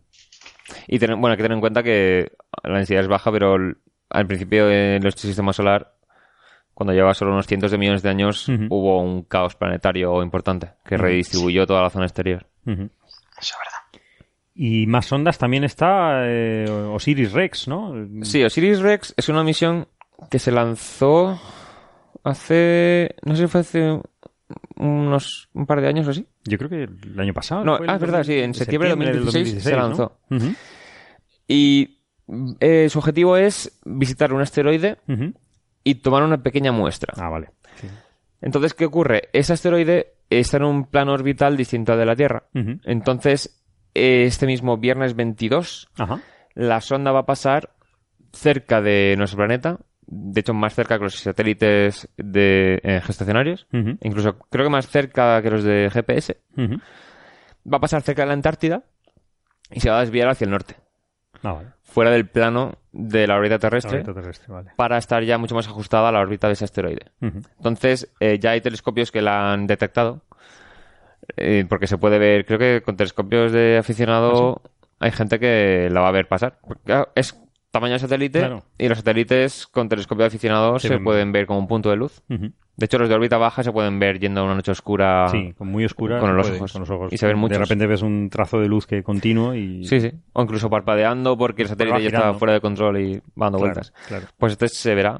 O sea, el punto más cercano es cerca del Cabo de Hornos, por encima de la Antártida. Muy bien. Y, luego seguirá su camino. haga su camino al- a Venu y. Venu con B, sí. Y, y va a, a recoger una muestra y traerla, ¿no? A Sí, exactamente. Tierra. O sea, va a pillar una muestra de asteroide, creo que era entre 60 gramos y 2 kilos quieren pillar. Eh, tiene, tiene como un bracito muy delgado y va a apoyar un la, el dispositivo de toma Sí, es de como una muestras. mosca, ¿no? Es como el, Sí, va a apoyarse, soltar un Un puff chorro, ¿no? De nitrógeno. Y Y capturar el material el- que se mueva intent- pues parte caer adentro. ¿no? Ujú. Ahí va. Sí, sí, No es, no es recoger una piedra, es recoger como No, regolito. polvillo Sí, y sí, gravilla. regolito, efectivamente. Hombre, si pillaran los dos kilos estaría bien. Pero es material de la superficie. O sea, que primero... pille es un touch and go, o sea, tocar y Sí, eso salir. creo que va a ocurrir en 2020 o así, porque primero llegará al asteroide, hará un estudio con- más tradicional, desde lejos, en la órbita del asteroide, sacando fotos, analizando tal. Entonces elegirán ya eh, de qué zona quieren tomar el material y será eso, bajará superior orbital, tocará y se volverá a alejar. Creo que tienen como tres intentos Chulísimo, sí, sí. para tomar muestras por si no pillaran lo suficiente. Y luego eso lo meterá en una cápsula y esa cápsula llegará un momento que la soltará y reentrará en la atmósfera terrestre. Para Van a ponerlo en órbita como, como con Rosetta o lo van a Exactamente. simplemente paralelo al... No, va- es que va a acompañarlo durante años al asteroide. Asteroide, ¿no? Vale, o sea que... Entonces va a estar... Claro, Rosetta a veces que no estaba... Había partes de su órbita que en realidad eran una trayectoria triangular. Porque la órbita era tan amplia, lejos del cometa, por su poca gravedad, que lo que hacía era, cuando llegaba a una esquina de lo que es el triángulo, en- encendía los propulsores. O sea, era una trayectoria a trozos. Vale, vale. Cuando se ya más cerca del asteroide, o sea, del cometa, sí que ya tenía órbitas dadas por la gravedad. Aunque algo irregulares, porque el cometa, la gravedad no era uniforme, obviamente. Sí, tenía Pero forma entonces- de dos patatas. De dos patatas. o de patito o de goma. que Eso, un investigador Sí. de la misión New Horizons fue el que acuñó, hizo una imagen pintando de los colores la- una foto todavía lejana del cometa, como si fuera un patito de goma, y ya todos hablaban Del del patito. cometa patito de goma. Sí, sí. Es, es un investigador, se llama Alex Parker, que con el Photoshop hace bastantes Controla. cosas. Y claro, trabaja en la New Horizons. De hecho, las visualizaciones del cuerpo al que irá la la New Horizons después, eh, creo que las hace él. En plan, hemos descubierto que es doble y sale una imagen de la, de la NASA y a lo mejor la ha hecho el hombre. La ha este. hecho él, ¿no? Vale. Muy chulo. Pero sí, las Venus, eso. El viernes creo que el paso más cercano es a las 18.51 hora europea central. Ujú. Pues muy bien. Y nada. Pues seguiremos, seguiremos. Sí, bueno, aquí quiero destacar que para que no pase nada, tiene todos los instrumentos científicos apagados. Y no va a encender ningún motor. Simplemente va a pasar por su propia gravedad y luego, creo que en dos horas después, empezarán a encenderlo y cuatro horas después empezarán a calibrar instrumentos y tomando observaciones de la Tierra, ya alejándose. O sea, no, no han querido tener nada antes porque si de repente algún instrumento da error y hace que se bloquee Que algo que o, se- o enciende un propulsor por error, cosas así, Claro, puede liarse. O desvía la trayectoria, claro. Entonces la tienen ahí, como si la tuvieras apagada, tú tiras una piedra y ya la trayectoria que siga está planeada con un montón de meses de antelación. Entonces ya después de que la Tierra haya desviado esta sonda, volverán a a encender instrumentos, a observar la Tierra, eso para Sí, sí, sí. poner a prueba los instrumentos, ver que funciona todo bien. Y Está nada, muy ya seguirá su camino. No, ese- esa, esa técnica se, se, ha usado, se usa con mucha precisión. Sí, porque ahorra Y- combustible, o sea, en vez de usar claro, un depósito usa enorme. siempre, ¿no? Ujú. Que por Usa cierto, en, en la serie, en la serie de, de Expanse, no sé si la estáis viendo, Sí. sobre... Yo no la sigo, yo es no la No la sigues, pues tienes que seguirla. Es buenísima. Sí, es una serie que tiene la física bastante correcta. Sí. Es de- de Curiosamente, eh, sorpréndete. Sí, sí, sí. Es una de las cosas que sorprenden. Y es, es de Sci-Fi Channel. O sea, que Sí, es que el sci-fi llegó un momento, tras Que no, sé no sé dinero, cuántas sarnados tenían ya, que sí, tal, tal cual, o sea, las películas estas de pirañas enormes y todo, súper falso. Hacían peli- o sea, tuvo una época, antes se llamaba sci-fi en plan SCI, Ujú. FI, latina, todo, de science fiction. Y lo cambiaron su branding, digamos, su marca, a SY, FY. Entonces pasaron a ser todo menos riguroso, pasaron a hacer más espectáculo. Y vieron que tenían mucho éxito las películas cutres, hechas a posta cutres, Sharknado como Sarnado y tal. y- Y tuvieron una época así, y creo que hace unos años dijeron, vamos a intentar volver a lo que era este canal antes. Entonces hicieron una adaptación, una miniserie de El fin de la infancia, de... Creo que era así. No, de Arthur C. Clarke. No lo he visto aún, pero se pusieron ya a adaptar obras de ciencia ficción más... Realmente, y esto es, es una serie de libros. No he querido leerlos porque dicen que te, te enganchas y al final acabarás spoileándote todo lo que no has emitido aún de la serie. Eso pasa. Pero si llevan dos temporadas Y claro, tiene mucho de colonización espacial, Y la segunda, a mí, política. a mí me está gustando mucho. Pues la primera sí. era un poco que no se entendía nada, porque Claro, porque- tienen, tienen un idioma propio. la gen- hay unos que... La gente del cinturón de del asteroides... cinturón de asteroides, que son cinturinos, los llaman, y tienen su propia jerga. Ah, bueno, eh, yo lo veo en inglés. Son los belters, belters. los earthers y los martians. Pero ya había que ir aprendido a, a la primera temporada. Es decir, hay, hay una, la primera hay temporada- una wiki y hay que mirártela porque si no, no Ah, te bueno, enteras de nada. Si era más la situación política, está la Tierra y Marte, hay rivalidad, son culturas muy diferentes. Pero engancha, engancha por, porque es correcto. Y es, Sí, la- la- y lo bueno de la serie es eso, la, la física la tienen bastante bien cuidada. De hecho, las páginas del guion tienen un color diferente según haya gravedad o no. Ajá. Un Exactamente. O sea, lo tienen todo preparado. Incluso ha ido el de Cazadores de Mitos varias veces al set. Ah, sí. Hace poco visitó a un astronauta también y aprovechan. El astronauta se divierte porque es fan de la serie. Al astronauta le preguntan cosas. Pero los asientos de, de pilotar la nave tienen los controles eh, donde apoyas el brazo. Porque la- de las fuerzas G Las fuerzas GT. no puedes levantar el brazo para tocar los controles. De hecho, creo que se, in- se inyectan además un líquido en la médula o algo así para aguantar más la fuerza G durante... Es que hay aceleraciones bastante grandes. brutales, sí. Pero sí, está todo muy bien cuidado. Ujú. Alguna vez tienen alguna pifia, pero Bueno. es que el que estén intentando realmente hacerlo fidedigno, yo creo que compensa. Está muy bien. eso. Nota, tomo nota en voz bajita. En voz bien, no se lo digas a nadie. Aquí en, en secreto, en la noche. Exacto. Ciencia en secreto. Mm. Pues ya, yo creo que acabamos. eh, vamos a ver cómo está, ya que estamos en el espacio, lo de Trappist, porque hace, hace tiempo, ¿no? Hablamos sobre el, el- el sistema planetario Trappist, ¿no? Con su Sí, enana roja. 1. O sea, Trappist es más el- la campaña de observación. Trappist es el, el- el instrumento, ¿no? El Sí. telescopio, ¿no? De trapense, ¿no? Como, como- Trapense. como los belgas, ¿no? Como nombran a sus cervezas. las Sí, Trapense. creo que lo pusieron con la broma. Trappist 1, sí, seguro que sí. Y, eh, Trappist hemos 1 hablado fue el primer sistema que descubrieron así con, este, con esas observaciones que tenía siete planetas. Tiene siete planetitas de tamaño más o menos terrestre en torno a una enana, enana roja bastante fría. que están muy cerquita de, de- de Que la eso, había tres que salían en la zona habitable y tal. Entonces, siguen saliendo estudios de vez en cuando. Y últimamente han salido dos más.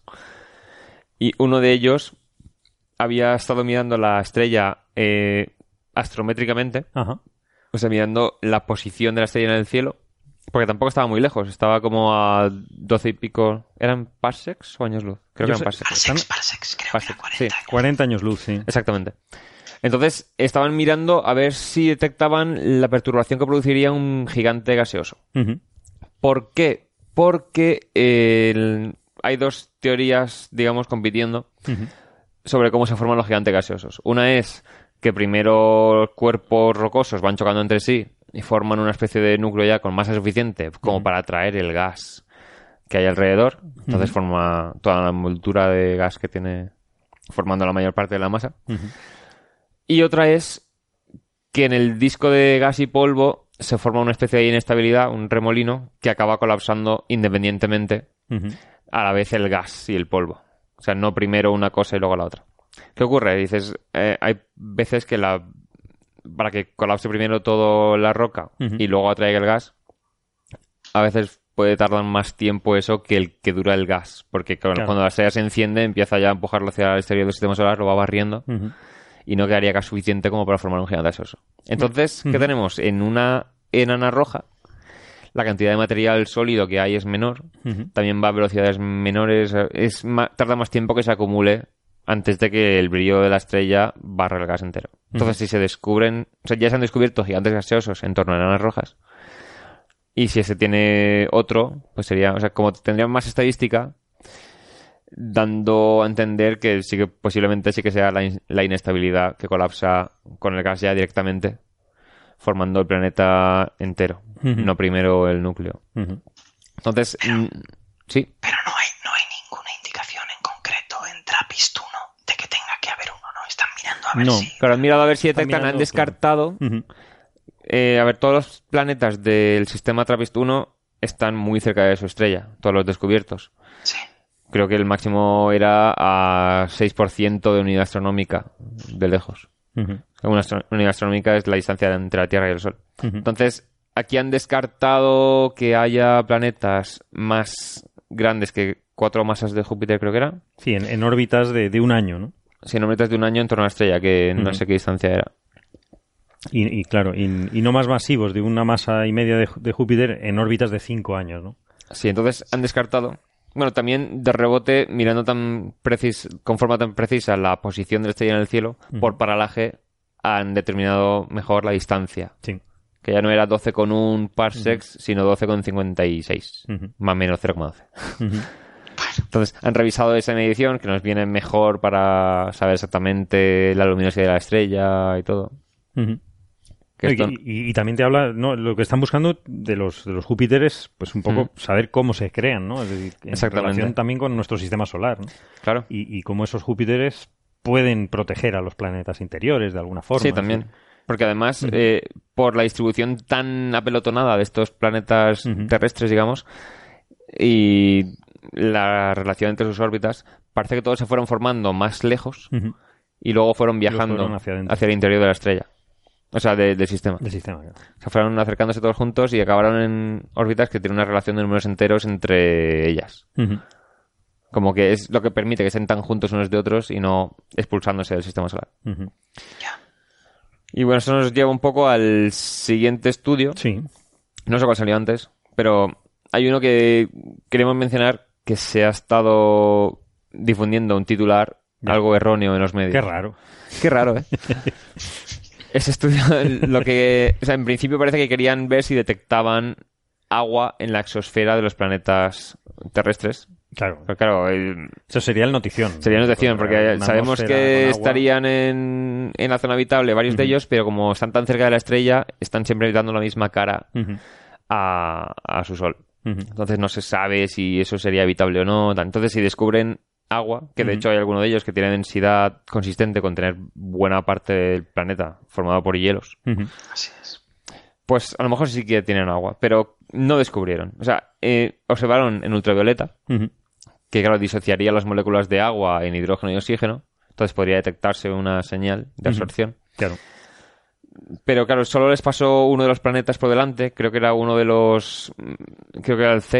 De que los sería el, segundo, uno de los más interiores, claro. que no sería ya Que no están en habitable. zona habitable. ¿no? Y bueno, no detectaron agua en su, ex- en su exosfera, a pesar de que los titulares, por algún motivo, dijeron lo contrario.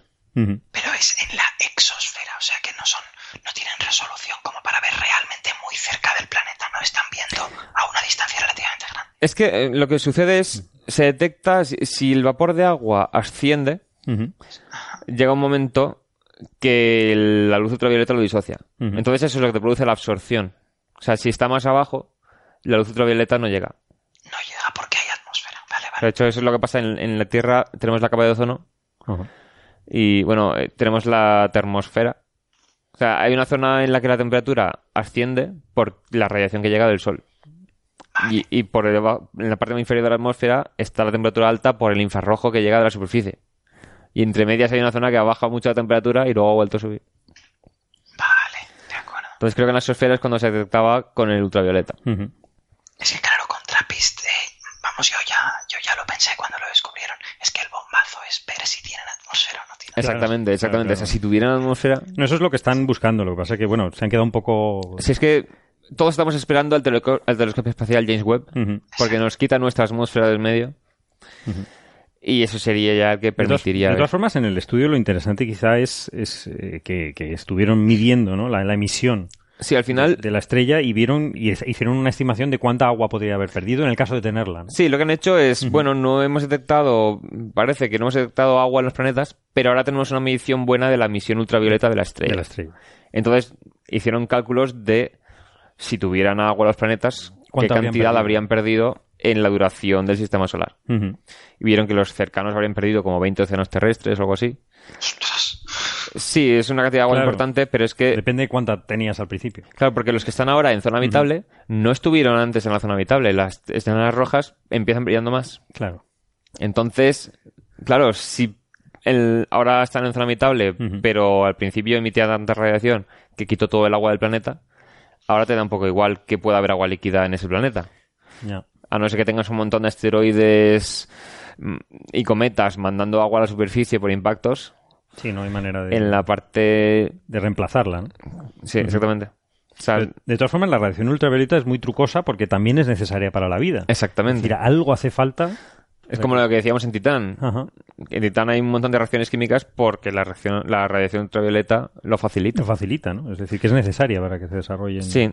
Entonces, celular, ¿no? han hecho un estudio, parece ser, esto depende un poco de la masa exacta de los planetas, que en algunos, dice, parece que tiene la masa de la Tierra más menos media masa terrestre. Entonces, sí, está, es, la masa de los planetas en el sistema TRAPPIST se miden por la perturbación orbital que se crean unos a otros. Entonces, claro, como son siete, pues está la cosa un poco... Hay que medir más tránsitos por- para ver si se adelantan o se retrasan por la interacción del resto de planetas. Entiendo, entiendo que tienes que hacer una especie de modelo dinámico de cómo se Sí. mueve. De hecho, pero bueno, o sea, el descubrimiento creo que fue en 2016. Ahí había una incertidumbre bastante grande. Y luego en 2017 ya tenían una. O sea, constreñía bastante. O sea, ya había algunos que podías decir, este es menos denso que la Tierra, seguro. Entonces, se va refinando. Conforme tengamos más observación, más datos, se va a ir refinando la masa de los planetas. Muy bien, pues vamos a ver cómo, Ya veremos qué pasa. cómo avanza, ¿no? Y eso, lo que vieron es que los que están ahora en la zona habitable, no, o dos de ellos al menos. No, era el del E al G, creo que ponía. Ujú. Sí, EFG. Sí, que Suena- podían haber perdido solamente una cantidad equivalente a tres océanos terrestres. Lo cual, o sea, según la cantidad que tuvieran al principio, podía haber dejado bastante agua. De- A pesar de esa época tenerla, inicial ¿no? de bastante radiación y bastante evaporación, podría haber quedado Bueno. bastante agua como para tener océanos ahora mismo. Ujú. Suponiendo que al principio tuviera. Claro. Pero creo que en el paper también hacen, bueno. también hacen un estudio según la masa que tengan cada uno, la cantidad de agua que se emitiría por el propio enfriamiento, la redistribución de material interior. Se llama outgassing en inglés. Desgasamiento. ¿no? Desgasamiento, Con el pan. Cuando lo desgasas. Cuando haces pan. Sí, básicamente de... Los planetas tienen una época en su formación que es un océano de magma a la superficie.